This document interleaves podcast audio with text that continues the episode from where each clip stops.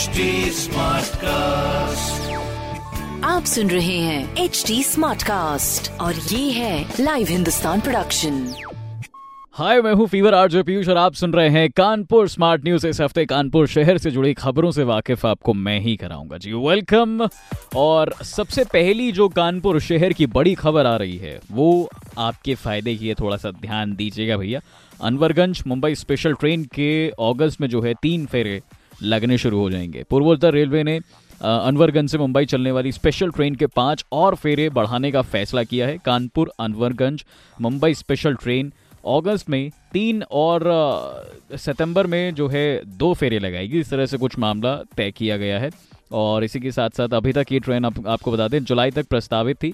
इसके अलावा उधना से मंगलवार को चलने वाली जो ये साप्ताहिक विशेष ट्रेन थी वो 27 सितंबर तक नौ फेरे लगाएगी। तो कुल मिला के इस तरह से माहौल है भाई साहब, ट्रेन का यात्रीगण, कृपया ध्यान दें।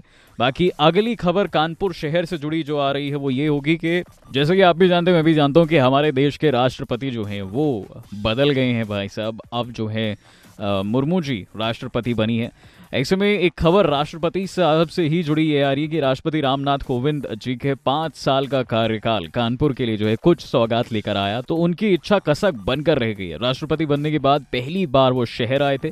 तब उन्होंने कहा था कि कानपुर शहर में प्रवेश करते वक्त ही खूबसूरती का एहसास होना चाहिए। इसके लिए हर मार्गों पर एंट्री गेट बनाए जाएँ तो बेहतर होगा। उनकी इस इच्छा पर जाजमऊ में केडीए ने तेरह करोड़ के आसपास का भव्य गेट बनाया। ये अलग बात है कि बाकी मार्गों पर एंट्री गेट आज तक नहीं बन सके। एग्जैक्टली गंगा बिराज पर भव्य गेट बनाने के लिए केडीए ने अब कार्य योजना तैयार कर रहा है, जो है और उपाध्यक्ष अरविंद सिंह जी का भी यही कहना है कि इसकी पहल बहुत जल्द अब शुरू हो जाएगी। हालाँकि नगर निगम और स्मार्ट सिटी द्वारा यहाँ गेट बनाने की गई बार बार बातों पर भी जो है गौर किया जा रहा है, मगर कोई अभी तक काम नहीं हुआ था। सेल्फी पॉइंट ज़रूर बन गए हैं। राष्ट्रपति साहब ने ये भी कहा था कि कानपुर की पहचान जो है, कचरे से होने लगी है, इस स्वरूप को बदलना ज़रूरी है। तो इसलिए एंट्री गेट को जल्द से जल्द जो है बनाए जाएँ हर मार्ग पर। दैट्स इट तो ये था इस खबर में अब देखेंगे क्या कुछ होगा आगे भैया, जैसे भी होगा आप तक जो है अपडेट पहुँच जाएगी बाकी कानपुर शहर की। तीसरी बड़ी खबर ये है कि जीएसवीएम मेडिकल कॉलेज में सर्जरी के बाद निकाले गए जो डेड अंग थे, वो अब मेडिकल स्टूडेंट्स के काम आएँगे। इसके तहत हर विभाग में इन अंगों का म्यूज़ियम बनाने का फैसला लिया गया है। म्यूज़ियम के सहारे मेडिकल छात्र छात्राएँ जो है पढ़ाई करेंगे, प्रैक्टिकल करेंगे। उनके लिए लाइब्रेरी भी विभागवार जो है बनाई जाएगी। इसकी शुरुआत स्त्री रोग विभाग से की जा रही है। इसके लिए मेटर्निटी विंग में जगह भी जो है चुन ली गई है। अब प्रचार्य के निर्देश पर सभी विभागों में सर्जरी के बाद अंगों को सुरक्षित वहीं रखा जाएगा। साथ ही जटिल सर्जरी में निकाले गए जो भी विचित्र तरह के ट्यूमर वगैरह हैं, उनसे भी बच्चे कुछ सीख पाए, इसलिए वो भी वहाँ पर रखे जाएँगे। पहली बार ऐसा जो है होने जा रहा है और पहली बार इस तरह का बड़ा फैसला लिया गया है हमारे कानपुर शहर वालों के लिए। जीएसवीएम मेडिकल कॉलेज में जितने भी बच्चे पढ़ते हैं बेसिकली उनकी पढ़ाई को और बेहतर करने के लिए। कानपुर शहर की चौथी बड़ी खबर है कि हमारा कानपुर जो है बदल रहा है, कुछ अच्छी पहल हमारे कानपुर शहर में हो रही है। अभी फ़िलहाल आप भी जानते जैसे कि मैं भी जानता हूँ कि भैया प्लास्टिक जो है बैन हो गई है पूरी तरीके से हमारे कानपुर शहर में। अगर आप मार्केट में जाओगे तो आपको थैले लेकर जाने पड़ेंगे, घर से क्योंकि वहाँ पर पॉलिथीन नहीं मिलती हैं। तो ऐसे में एक अभियान भी हाल ही में शुरू हुआ, इसके बारे में थोड़ा सा डिटेल से आपको बताते हैं। प्लास्टिक मुक्त देश को लेकर जो है यात्रा निकाली गई। प्लास्टिक मुक्त संगठन के बैनर प्लास्टिक मुक्त अभियान के तहत खालसी लाइन से रविवार को जन जागरण यात्रा शुरू की गई और यात्रा को जो है जिला पंचायत अध्यक्ष यानी कि स्वप्निल वरुण जी ने हरी झंडी दिखाकर रवाना किया।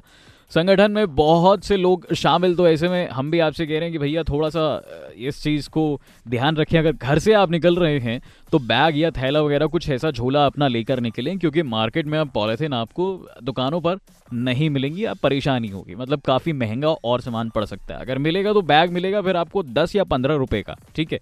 बाकी कानपुर शहर की पांचवी बड़ी और आखिरी खबर है क्या बात है यार? मतलब अभी इतनी सारी पहलों के बारे में हमने बात कर ली है तो ऐसे में एक और पहल हमारे कानपुर शहर में अनूठी ये हुई है कि भैया जो स्कूली बच्चों को लेकर जाते हैं छोड़कर जाते हैं घर पर जो प्राइवेट वा, वाहन है बेसिकली तो उनकी पहचान कराने के लिए परिवहन आयुक्त स्तर पर जो है अनूठी पहल लेकर आया है कि स्कूल संचालक और आम जनता जनार्दन जो है गोपनीय रिपोर्ट एक देंगी जिसके आधार पर आरटीओ की परिवर्तन टीम जिसके आधार पर आरटीओ की प्रवर्तन टीम वाहन को पकड़ेगी, उसे स्कूल वाहन के तय मानक के हिसाब से जो है, तब्दील कराएगी और परमिट भी दिया जाएगा। इसके लिए हर स्कूल में एक एक टीचर को नोडल बनाया गया है और इतना ही नहीं, आरटीओ अभी ऑफ़िस में भी जो है एक एक नोडल ऑफिसर तैनात किया जाएगा ताकि इन सब गतिविधियों पर ध्यान रखा जाए। तो ये थी हमारे कानपुर शहर की पाँच बड़ी खबरें। ऐसी खबरें सुनने के लिए आप पढ़ सकते हैं हिंदुस्तान अखबार और कोई सवाल हो तो प्लीज़ ज़रूर पूछेगा हमारे सोशल हैंडल पर इंस्टाग्राम फेसबुक एंड ट्विटर पर। हमारा हैंडल है at the rate H T smart cast और ऐसे पॉडकास्ट सुनने के लिए please log on to